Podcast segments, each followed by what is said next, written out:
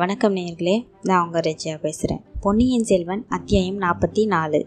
எல்லாம் அவள் வேலை. மாமல்லபுரத்து மகா சிற்பிகளின் பரம்பரையில் தோன்றிய சிற்ப கலைஞர் ஒருவர் இப்போது முன்வந்தார் புதிய முறையில் கருங்கற்றளி அமைப்பதற்கு அவருடைய மனோதர்ம கற்பனைப்படி சிறிய பொம்மை கோயில் ஒன்று அவர் செய்து கொண்டு வந்திருந்தார். அதை இப்போது மகாராணியிடம் காட்டினார். அதை பார்த்த மகாராணி மிகவும் வியந்தார். ஆழ்வார்க்கடியானுக்கு அருகில் நின்றவரை பார்த்து பட்டரே இந்த ஆலய அமைப்பு எவ்வளவு சிறப்பாய் இருக்கிறது பார்த்தீர்களா? தமிழகத்தில் உள்ள முக்கியமான சிவஸ்தலங்களை எல்லாம் இந்த மாதிரி புதுமுறையில் ஆலயம் எடுப்பிக்க வேண்டும் என்று என்னுடைய உள்ளத்தில் ஆவல் பொங்குகிறது என்று சொன்னார். தாயே தங்கள் விருப்பம் நிறைவேறுவதில் தடை என்ன இருக்கிறது?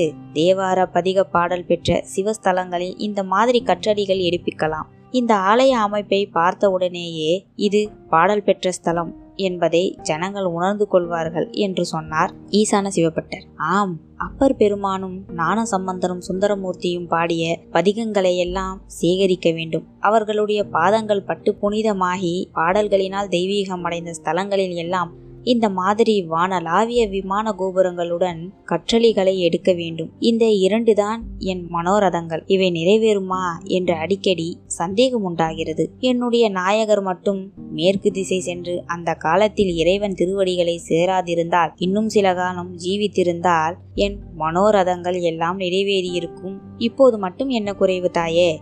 தாங்கள் நினைத்ததை நினைத்தபடி நிறைவேற்றி தர வேண்டும் என்று சக்கரவர்த்தி கட்டளை பிறப்பித்திருக்கிறார் அல்லவா? அவருடைய புதல்வர்கள் இருவரும் தங்கள் மனதில் நினைப்பதற்கு முன்னாலேயே தங்களுக்கு இது விருப்பமாயிருக்கும் என்று யூகித்தறிந்து அதை நிறைவேற்றவும் சித்தமாயிருக்கிறார்கள். அப்படி இருக்கும்போது இருந்தாலும் என் மனதில் இப்போது அவ்வளவு உற்சாகமில்லை.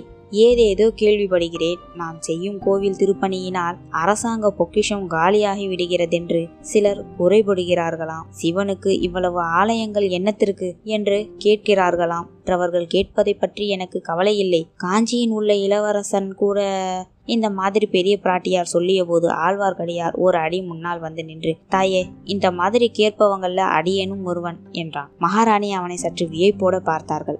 மற்றவர்கள் இது என்ன விபரீதம்? என்ற முகபாவத்துடன் ஆழ்வார்க்கடியானை உற்று நோக்கினார்கள். ஆழ்வார்க்கடியான் மேலும் தொடர்ந்து ஆத்திரம் ததும்பிய குரலில் அன்னையே என் வயிறு கொதிக்கிறது. இந்த மாதிரி அநியாயம் உண்டா?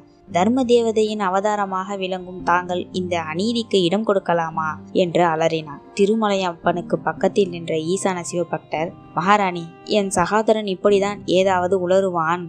திடீரென்று அவனுக்கு வெறி வந்துவிடும். தயவு செய்து மன்னித்து அருள வேண்டும் என்றார்.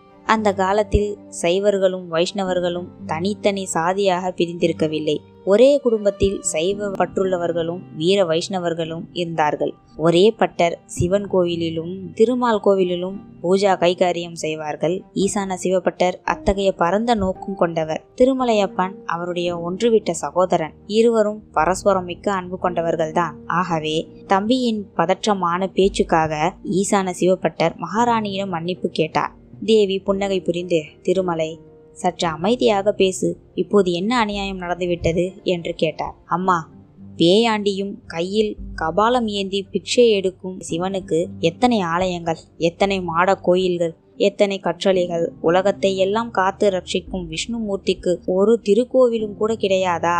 ஒரு பழைய கோயிலை திருப்பணியாவது செய்யக்கூடாதா? என்று திருமலையப்பன் ஓலமிட்டான். அம்மா அகில புவனமும் உய்ய ஆனந்த நடனமாடும் பெருமானுக்கு அரங்கமும் அம்பலமும் சிற்சபையும் பொற்சபையும் மாட கோயிலும் மதில் சூழ்ந்த மாளிகையும் வேண்டும். ஓயாமல் தூங்குகிற திருமாலுக்கு ஒரு சிறிய இடம் போதாதா?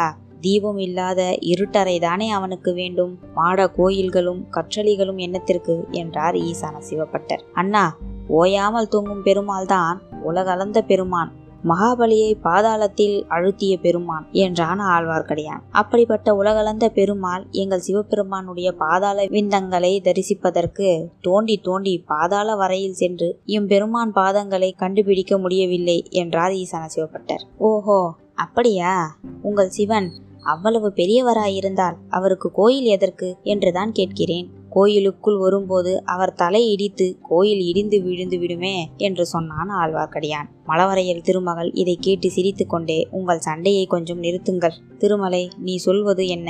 பெருமாளுக்கு கோயில் கட்டக்கூடாது என்று யார் சொன்னது? எந்த ஊர் விண்ணகரத்தை புதுப்பிக்க வேண்டும் என்கிறாய்? அதை நல்ல முறையில் சொல்லுவதுதானே? என்றார் அம்மணி தங்களுடைய மாமனார் மூன்று உலகும் கீர்த்தி பெற்ற பராந்தக சக்கரவர்த்தி அவருடைய பட்டப்பெயரால் விளங்கும் வீரநாராயணபுரத்துக்கு போயிருந்தேன். அங்கே வீரநாராயண பெருமாள் அல்லும் பகலும் தூங்காமல் கண்மூடாமல் மகா கடல் போன்ற வீரநாராயண ஏரியை காத்து அருள் புரிந்து வருகிறார். அத்தகைய பெருமானுடைய கோயிலில் செங்கல் சுவர்கள் இடிந்து விழுந்து வருகிறது. கோயில் இடிந்தால் ஏரிக்கரையும் இடிந்து நூறு நூறு ஊர்கள் பாழாகிவிடும் வீரநாராயண பெருமாளின் கோயிலை கற்றளையாக்கி திருப்பணி செய்ய வேண்டும் என்றான். ஆகட்டும் செய்வோம். அதை பற்றி விவரமாக என்னிடம் சொல். இவர்கள் எல்லாரும் இப்போது போகட்டும் என்று சோழகுல மூதாட்டி கூறினார். அந்த குறிப்பை உணர்ந்து ஈசான சிவபட்டர் உள்பட அனைவரும் வெளியேறி சென்றார்கள்.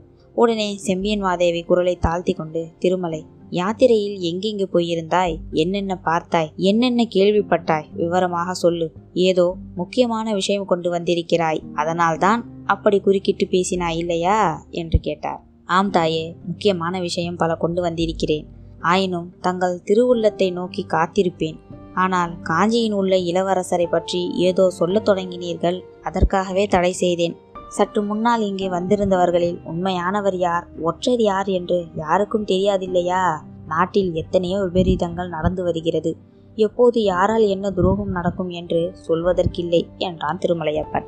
பெரிய பிராட்டி பெருமூச்சு விட்டு எரிந்தார். ஒரு குடும்பத்தை சேர்ந்தவர்கள் இரத்த பாசம் உள்ளவர்கள் ஒருவரையொருவர் சந்தேகிக்கும்படி ஆகிவிட்டதே. ஆதித்த கரிகாலன் ஒரு காலத்தில் என்னிடம் எவ்வளவு விசுவாசம் வைத்திருந்தான். சொந்த தாயை காட்டிலும் நூறு மடங்கு அன்பும் மரியாதையும் கொண்டிருந்தானே. அவன் கூட வல்லவா என் பேரில் ஐயுறும்படி ஆகிவிட்டது? திருமலை என் நாயகருடன் நானும் இந்த மண்ணுலகை விட்டு போயிருந்தால் எவ்வளவு நன்றாக இருந்திருக்கும்.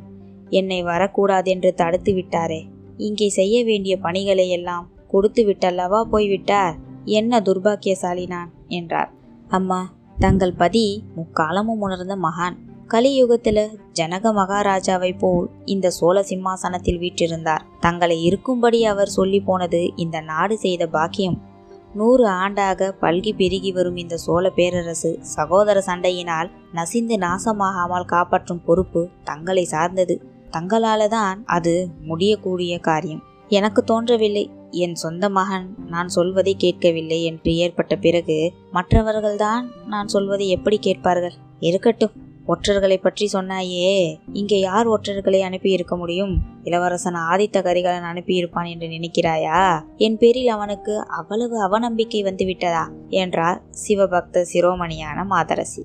என்னுடைய இரு காதினாலும் கேட்டேன். தாயே இல்லாவிட்டால் இளவரசர் கரிகாலர் தங்கள் பேரில் ஐயப்படுவார் என்பதை நான் ஒரு நாளும் நம்பியிருக்க மாட்டேன். என்ன கேட்டாய் திருமலை? உன் காதினால் என்ன கேட்டாய்? மாமல்லபுரத்து கற்கோயில் ஒன்றின் அருகில் உட்கார்ந்து அவர்கள் பேசிக் கொண்டிருந்ததை கேட்டேன். இளவரசர் ஆதித்த கரிகாலர் ஒன்று திருக்கோவலூர் மலையமான் இரண்டு பல்லவ பார்த்திபேந்திரன் மூன்று இவர்கள் மூவரும் பேசிக் கொண்டிருந்தார்கள். இருளடர்ந்த கற்கோயிலுக்குள் நான் மறைந்திருந்து கேட்டேன். மலையமானும் பார்த்திபேந்திரனும் வெகு ஆத்திரமாக பேசினார்கள்.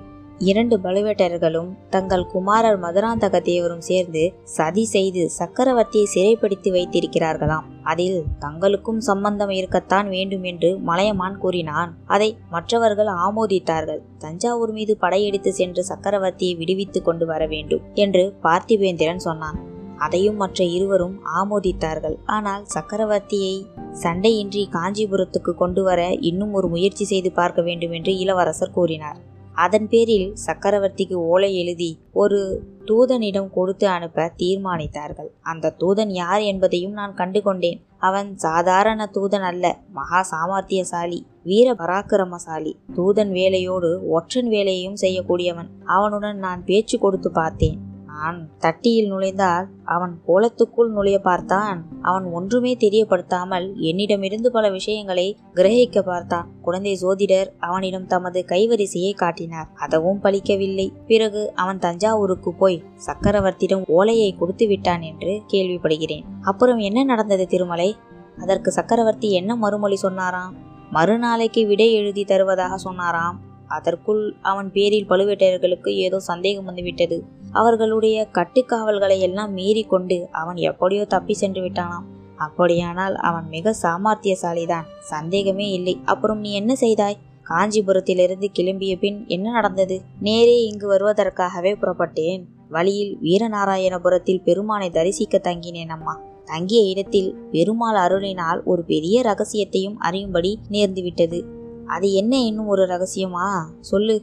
ஆம் தாயே கடம்பூர் சபுவரையர் மாளிகையில் அன்று இரவு ஒரு பெரிய விருந்து ஒன்று நடந்தது. அந்த விருந்துக்கு பெரிய பழுவேற்றரையர் வந்தார். அவருடன் இளையராணியின் பல்லக்கும் வந்தது. திருமலை எல்லாம் அவருடைய செயல்தான். இந்த சோழ நாட்டுக்கு இப்போது நேர்ந்திருக்கும் ஆபத்து அந்த பெண்ணால் ஏற்பட்டதுதான். அவளை நீ சந்தித்து பேச முடிந்ததா? முடியவில்லை அம்மா முடியவில்லை. தங்கள் கட்டளையின் பேரில் அந்த பெண் பாம்பை என் சகோதரியாக பாவித்து எத்தனை வருஷம் வளர்த்தேன். எங்கெல்லாம் தேடி அலைந்து பிரபந்த பாசுரங்களை கற்றுக்கொண்டு வந்து அவளுக்கும் கற்பித்தேன். அதையெல்லாம் நினைத்து பார்த்தால் என் நெஞ்சு கொதிக்கிறது. பெரிய பழுவேட்டரையின் ராணியான பிறகு அவள் என்னை பார்க்க கூட மறுக்கிறாள். அதற்காக வருத்தப்பட்டு என்ன பயன் இந்த உலகத்து மனிதர்களின் காரியங்கள் இப்படித்தான். நினைப்பது ஒன்றும் நடப்பது ஒன்றுமாக முடிகிறது. அப்புறம் கடம்பூரில் என்ன நடந்தது?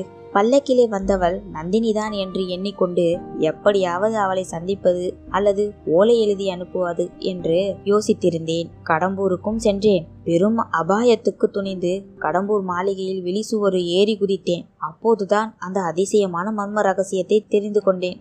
திருமலை உன் வழக்கமே இப்படிதான். மேலும் மேலும் ஆவலை கிளப்புவாயே தவிர செய்தியை சொல்லவே மாட்டாய். அது என்ன அப்படிப்பட்ட அதிசயமான மர்மம்? கேட்டாதான் சொல்வாயோ? மன்னிக்க வேண்டும் தாயே. அதை சொல்வதற்கு தயக்கமாயிருக்கிறது மூடு பல்லக்கில் இருந்தது வலுவூர் இளையராணி அல்ல. பழுவேட்டரையர் தாம் போகும் இடமெல்லாம் இளையராணியை அழைத்து கொண்டு போகிறார் என்று நாம எல்லோரும் எண்ணிக்கொண்டிருந்தோம் இல்லையா? அது பெரிய தவறு. பழுவேட்டரையர் பின் யாரை தான் மூடு பல்லக்கில் வைத்து அழைத்து போகிறார்? அந்த கிழவரின் பெண் சபலத்துக்கு அளவே இல்லையா? இல்லை அம்மா இல்லை. மூடு பல்லக்கில் இருந்தது ஒரு ஸ்திரீ அல்ல. ஸ்திரீ இல்லையென்றால் எந்த ஆண்மகன் அப்படி மூடு பல்லக்கில் மறைந்து கொண்டு வருவான்? மன்னிக்க வேண்டும் அம்மா. மூடு பல்லக்கில் மறைந்து வந்தது தங்களுடைய திருக்குமாரன் மதுராந்தக தேவர்தான் செம்பியன் மாதேவி சிறிது நேரம் திகைத்து நின்று விட்டார். கடவுளே நான் செய்த குற்றத்துக்கு இவ்வளவு பெரிய தண்டனையா என்று தமது வாய்க்குள்ளேயே மெல்லிய குரலில் கூறிக்கொண்டார். பிறகு ஆழ்வார்க்கடியான் சம்புவரையர் மாளிகையில் அர்த்த ராத்திரியில் நடந்த சதி கூட்டத்தை பற்றி விளக்கமாக எடுத்து கூறினார். அதை கேட்டு அந்த மாதரசி மனதுயரை சொல்ல முடியாது. ஐயோ என் மகனே உன்னை சிவஞான செல்வனாக வளர்க்க முயன்றேனே. அதன் பயனா இது சோழர் பெருங்குலத்துக்கு உன்னால் இத்தகைய அபகீர்த்தியா நேர வேணும் என்று புலம்பினார். பிறகு திருமலை மறுபடியும் என்னை பார்த்துவிட்டு போ. அதற்குள் குந்தவையிடம் பேசி இந்த பெரும் விபத்தை எப்படி தடுக்கலாம் என்று யோசித்து சொல்லுகிறேன் என்றார். தாயே இளவரசியிடம் கூட தாங்கள் இதை பற்றி பேசாமல் இருப்பது நல்லது. ஏன் அவளை பற்றி கூட சந்தேகப்படுகிறாயா என்ன? அது இயற்கைதானே அம்மா. ஆதித்த கரிகாலரின் அருமை சகோதரி தானே அவர். அதனால் என்ன திருமலை? சூரியன் மேற்கில் உதயமாகி கிழக்கில் அஸ்தமித்தது என்றால் கூட நான் நம்புகிறேன். சிவபெருமானை காட்டிலும் திருமால் பெரிய தெய்வம் என்று நீ சாதிப்பதை நம்பினாலும் நம்புவேன். ஆனால் குந்தவையின் பேரில் குற்றம் மட்டும் சொல்லாதே. அதை நான் ஒருபோதும் நம்ப மாட்டேன். அவள் பிறந்த அன்றைக்கே அரண்மனை மருத்துவச்சி எடுத்து வந்து குழந்தையாக என் கையில் கொடுத்தாள். நான் என் இரு கரங்களிலும் வாங்கினேன். அன்று முதலாவது நானே அவளை வளர்த்து வந்தேன். என் வயிற்றில் பிறந்த மகளை காட்டிலும் அருமையாக வளர்த்து வந்தேன். அவளும் என்னையே பெற்ற தாயாகவும் தகப்பனாகவும் எண்ணி இன்று வரை அன்பும் மரியாதையும் செலுத்தி வருகிறார் அம்மா ஒன்று கேட்கிறேன். குந்தவி தேவி குழந்தை சோதிடரிடம் சென்று வந்ததை பற்றி தங்களிடம் சொன்னாரா? இல்லை. அதனால் என்ன? ஆமாம் ஜோசியர் வீட்டில் வானர் குலத்து வாலிபன் ஒருவனை பார்த்தது பற்றி மறுபடியும் அவனை அரிசிலாற்றாங்கரையில் சந்தித்தது பற்றியும் ஏதாவது சொன்னாரா? இல்லை திருமலை இல்லை. இதெல்லாம் என்ன கேள்வி? இப்படி கேட்பதில் உன் கருத்து என்ன இருக்கிறது? சொல்லிவிடும் முழுவதுமாக. தாயே தங்களிடம் சொல்லக்கூடாத ரகசியம் ஒன்று இளவரசி வைத்திருக்கிறார் என்பதுதான் இதன் பொருள். நான் குறிப்பிட்ட அந்த வாலிபன் தான் ஆதித்த கரிகாலரின் தூதன் ஒற்றன் என்று சொன்னாலும் தவறாகாது. திருமலை அதெல்லாம் எப்படியாவது இருக்கட்டும். என்னிடம் குந்தவை ஏதேனும் ஒன்றை சொல்லவில்லை என்றால் அதற்கு தக்க காரணம் இருக்கும். அவளிடம் சந்தேகப்படுவதை காட்டிலும் என் உயிரையே விட்டு விடுவேன் என்றார் சிவஞான கட்டராதித்தரின் பட்டமகிழ்ச்சி. ஐயையோ அப்படி ஒன்றும் நேர வேண்டாம். தங்களுடைய நம்பிக்கையே மெய்யாகட்டும். இளவரசி என்னிடம் ஏதோ கேட்பதற்காக வர சொல்லியிருக்கிறார். தாங்கள் பார்க்க விரும்புவதாக நானே தெரிவித்து விடுகிறேன் என்றான் ஆழ்வார்க்கடியான். நேயர்களே போக போக சூழ்ச்சி நிறைந்த கதையாகவே மாறி வருகிறது. தொடர்ந்து பார்ப்போம். நன்றி நேர்களே வணக்கம்.